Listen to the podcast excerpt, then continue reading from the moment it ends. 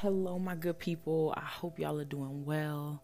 I hope that you are ready to start off this new week. But I gotta be honest, you know, I I come to y'all with a heavy heart today, um, with just everything going back home, going on back home in my home city of Lafayette, Louisiana.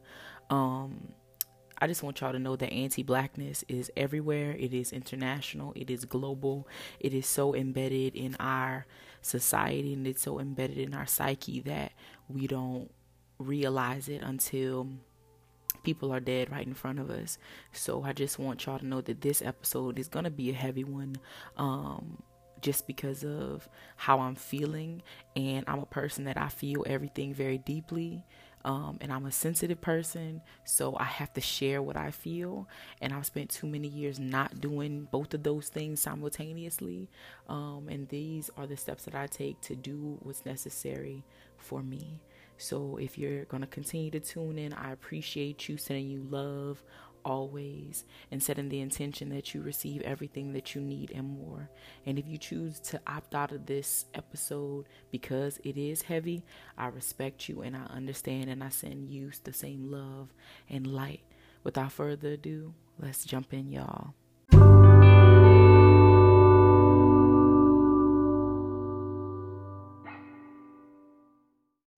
So, as the you know presidential election comes closer and closer, I am just reminded so many times that um, I have to deal with something and within something within me that is greater than um, greater than a lot of things I can put into words. And one thing that I go back and forth with is about this idea of, of voting and thinking that my vote really doesn't matter and all the things.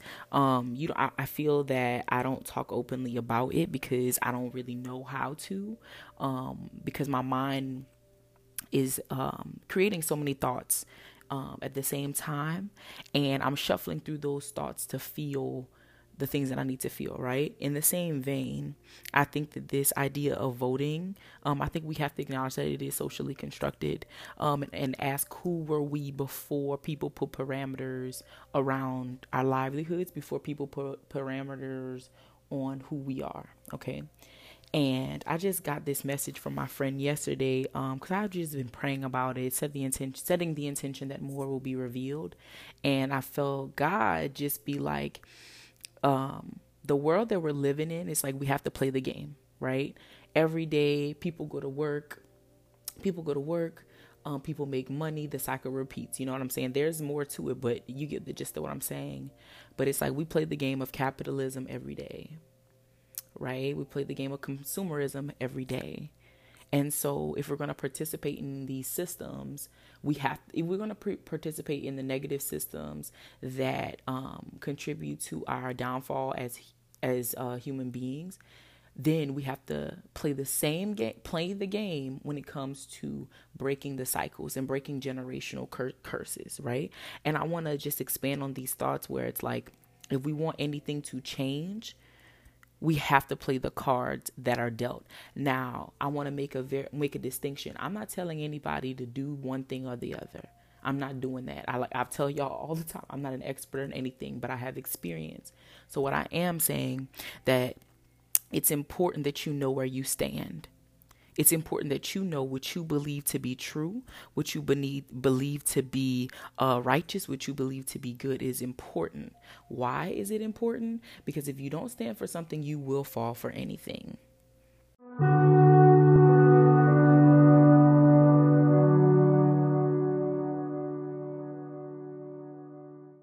I have seen um, ever since um, the presidential candidates have been um, announced, I've seen so many people just tell tell people to vote because of this reason. Um, then other people say, "Well, I don't believe my vote matters," and it less from that side of the platform because people don't feel comfortable enough or safe enough to say that they don't feel comfortable voting.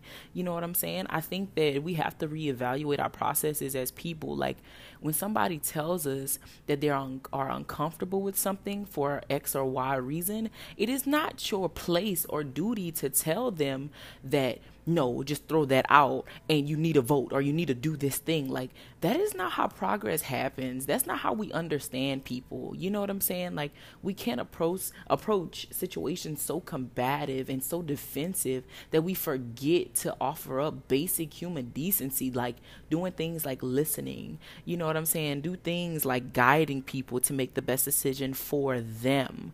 You know what I'm saying? Like, you are not living in people's shoes. You are living your life. You don't know what people go to bed with. You don't know what, what people wake up with. You don't know the silent battles that people are fighting. So I think we need to approach conversations a lot more gracefully than we are. Like, who are you to be telling somebody what they need to be doing? You know, like that's what that and and this is me. Like, this is one of the things I have a problem with with people who want to tell people how to experience oppression and racism and sexism and homophobia and all these. Y'all have so many solutions in telling us how to be resilient, but how about y'all just stop being oppressive? It's that simple. Like, you know, y'all offering us better solutions to be oppressed. Like, think about what that sounds like. You know what I'm saying? Like, and uh, content warning once again but when black people are gunned down by the police by the state on purpose and yes it is on purpose you know what i'm saying because they have an agenda and people want to tell black people to be to not say anything to drive safer to um not be so uh rude to not wear our hairs this way to not say this thing to not call out racism instead of just stop it stop being racist. Like in, instead of perpetuating these standards and these um this hate and and this negativity y'all would rather tell people to be resilient. Like please make that make sense for me. Like i go back and forth in my head about it. It's like y'all have no compassion but yet people use words every day like meeting people like empathy or phrases like meet people where they are. Well people are not meeting we not people are not letting me be and be and do the things that are most authentic to me. You get what i'm saying? And i i'm just i not gonna say i'm trying to do something but i am practicing how to be more intentional with my words and how in my actions. What i'm saying to people and how i'm treating people like it's important bro. It's important because i want to see things change and I want to see a generation come after us to where they are more compassionate and more thoughtful and more graceful.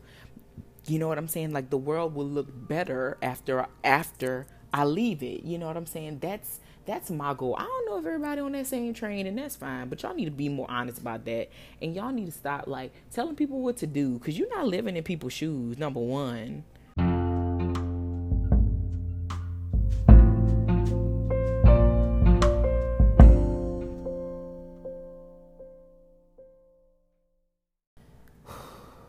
On the matter of voting in our local elections, in our um, our presidential elections, I think that, and again, I say this, I'm not an expert, um, but I am, I mean, I am experienced. I think it's important to know where we've been and to know where we're so we can know where we're headed and where we're going. Our ancestors and the people who came before us, they they did not know how the the rest of the time how the rest of the world would have looked like after they were gone. But they felt that they had a duty they had a part a part of their life a part of their purpose to fulfill by doing the things that they did right? And a lot of times we talk about having a purpose when it comes to your job you know having a purpose when it comes to your career. But i believe that we have more than one purpose, right? I believe that we are meant to live multifaceted and versatile lives simply because we are multifaceted and versatile people. We have layers.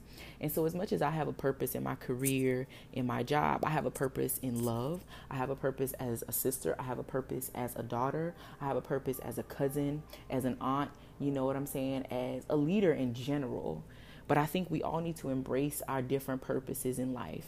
And as a registered voter, we have a purpose. Okay? Whatever that is for you, I don't know what it is, and I'm not going to tell you what it is. Because where I come from, where I come from, like not saying where I come from, Louisiana, but me, where I sit at the table, I'll make us I'll put up a chair for anybody so everybody's voice can be heard. Because if we want change, everybody needs to be at the table using their voice to do the change. We all have to be on board because we're all complicit. I'll say that again because we all need to hear it. We're all complicit in some way, and we have to unlearn together. So I think it's time we stand in our purpose and whatever that looks like for us and do what we need to do. I don't I don't I can't tell you what, you know, the black people were doing in the 60s and the 70s, you know what I'm saying, in their free time. I can't tell you what exactly what they were doing. But when they did go to the polls, where when they were answering ridiculous questions so people could think that they were worthy of respect and worthy of voting, like they were trying to make a change and they felt that they were doing something that would help us, that would give us a leg up, that would make our lives a little bit easier. So, in this year of 2020 and coronavirus, I think that we take up our own charge and we live out our purpose, whatever that looks like for you. And it's not your duty to tell somebody else what they need to be doing. Okay? You can guide people to their own answers, but you can't make them take them on. You can't make them take up their charge. But I urge you and I encourage you and I pray that everybody takes up that charge with the utmost confidence and the utmost grace so that we can change our world for the generations to come. Okay, so if you got to the end of this podcast episode, I just want to say thank you again for listening. I appreciate it, and I hope that you tell somebody else, hey, listen to this podcast episode or listen to this podcast. She has some good things to say, or she has some things I didn't like. Uh, she said some things I didn't like, but I think you should listen to it. Whatever it is, thank you, thank you, thank you. I'm also going to share one of my older poems um, at the end of this podcast, and it's called An Ode to the People. So um, stay tuned and share it. Listen to it. Let me know your thoughts. Oh, and uh, my book is available on Amazon. It just search in the um, search bar "Scraps to Food" Jasmine Babineau, and it'll come right up. It's twelve twenty two. So, without further ado, here's an ode to the people. This was performed at the Soul Food Dinner at St. Norbert College on February twenty sixth, uh, two thousand seventeen. Of blue lights in the basement, jazz Nutbush, Tennessee, rock and roll, Lauryn Hills, everything is everything. This is for you. The coldest winter ever, yes, you. Scent of cocoa butter, shea moisture, all that black joy, yes, you. For mama and grandmama too. Daddy and uncle, sister and brother, baby, this is for you. The wails of my ancestors have awakened a fire in me that will not be extinguished. To the black women and men wondering where their home is in this world, you have a home right here in the comfort of other black people. After the 18th, I am still a walking celebration. You are all still walking festivals of life. No longer be silent so that others can be comfortable. No weapon turned against you will prosper. Ancestors have walked before you. It will not be easy. They will question your seat at the table as if you are not a part of the table, too. Black and brown bodies are broken so that America can be whole again. But our blood cannot make their grass grow. Killing one of us causes another five to sprout up from the ground to avenge our fallen people. We miss you. When another life has been taken, we've seen grandmothers set their Bible on the table and walk into the night. Black is the only God worth praying to. They steal our lives and ask why we serve them sour lemonade with an attitude. I've seen their mothers, my mothers too, bury children because America didn't see fit that they live past the age of 23. I've seen these same mothers fry catfish on a Sunday afternoon, hoping that aroma would reach heaven. You are love dipped in the most beautiful fragrance, blackness wrapped in an unshakable joy. You see, black people were made for the struggle, but we gotta remain humble. Remind them that Trayvon did not matter, Amadou did not matter, Rekia did not matter, even Martin did not matter to them. They talk about putting Harriet's face on a bill America loves the black face when they can buy and sell it. They have celebrated us when we were no longer breathing. Today and every other day of the year, we celebrate their lives by living. Living each day unapologetically black, beautiful, and everything in between. At every fish fry, cookout, graduation, we celebrate. The black boy joy, the black girl magic, we celebrate. Even though pieces of us have been bruised and abused, we still are beautiful. Thank you, Grandma. Thank you, Mother. Thank you, lady at the nail salon with the so called attitude. Thank you, Kawana. Thank you to all the little girls with big names. Thank you, Jaquan, Jeremy, Michael, Anthony, Skip, Jason. Thank you. Thank you, Miss Betty. Thank you, India. Thank you, Sojourner. Thank you, Grandma Jackson. Thank you, Michelle. Thank you, Delano. Thank you to everyone whose life is forever changed because of the names stated before. We are their legacies. Rosa, Harriet, Nate, May, Medgar, Thurgood, Jesse, Nelson, Denzel, Viola, Angela. Will we rise up and take back every life, every defeated dream, and live? Live because we have died so many deaths. Live. Your grandchildren will need your voice.